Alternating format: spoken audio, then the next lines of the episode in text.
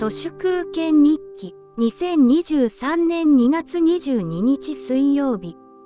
昭和大恐慌で大打撃を受けた信州のキート農村が輸出ゼロになって村丸ごと食い詰めた挙句。時の政府に肥沃な極楽土だと騙されて村ごと連れて行かれたのが満州なわけですが満蒙開拓団青少年義勇軍の派遣事業は敗戦直前の昭和20年の7月まで続いていたのです。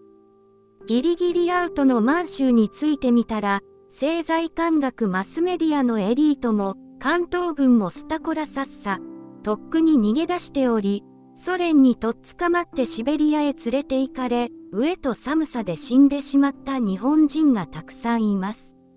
この恨み消えてませんよ。満州国をデザインした張本人、岸信介の家系図を自慢する松江エリート階層に何遍でも繰り返しまた騙される山口県民、日本国民、餃子の満州国2.0、何遍でも騙そうとする朝日新聞の届く朝や、東京オリンピックを実況したアナウンサーがレイプマン、NHK のおはよう日本が映る朝を今もありがたがっている段階の世代など見ていると、何遍でも政府に騙される愚かさ爆発。岸田文雄のおじいちゃんが大連の百貨店の新聞広告に掲げたジャックは、満蒙に誇る、でした。岸田文雄も岸信千代も、満州で偉くなり、お金を儲けて、貧しい日本人や満州族を苦しめたエリート階級の子孫です。いち早く満州を見限って、人々を捨てた奴らは何遍でもまた裏切ります。彼らが今も、お立場ご身分を守られていることそのものが、私によればこの国の絶望です。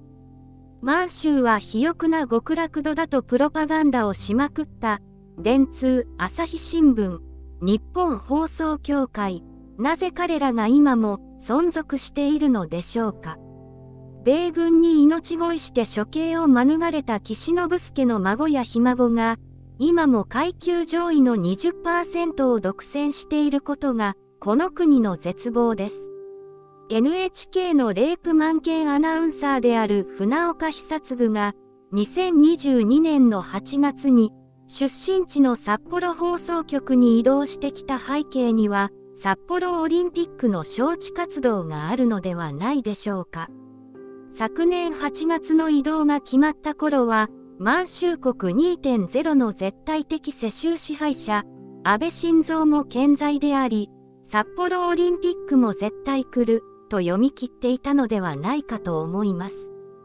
札幌市民のオリンピック招致への機運を盛り上げる、そのためのプロパガンダが NHK 札幌放送局の最重要課題だったはずです。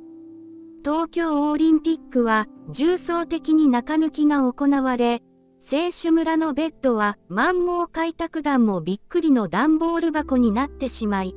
選手に人気な食事は満蒙開拓団のごちそう、野菜たっぷり味の素の冷凍餃子だったのですが、札幌オリンピックでまた中抜きを目論む満州国2.0の何もかもが頓挫してしまいました。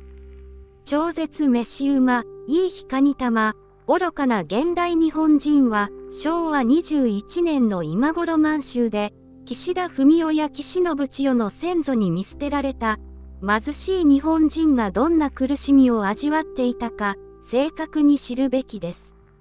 YouTube で青い記憶で検索してみそ、インターネットで何でも調べられるのに、飼いならされて何も知らない日本人全員、今こそ集団自殺すべきです。本日は以上です。ありがとうございました。人の行く裏に道あり花の山。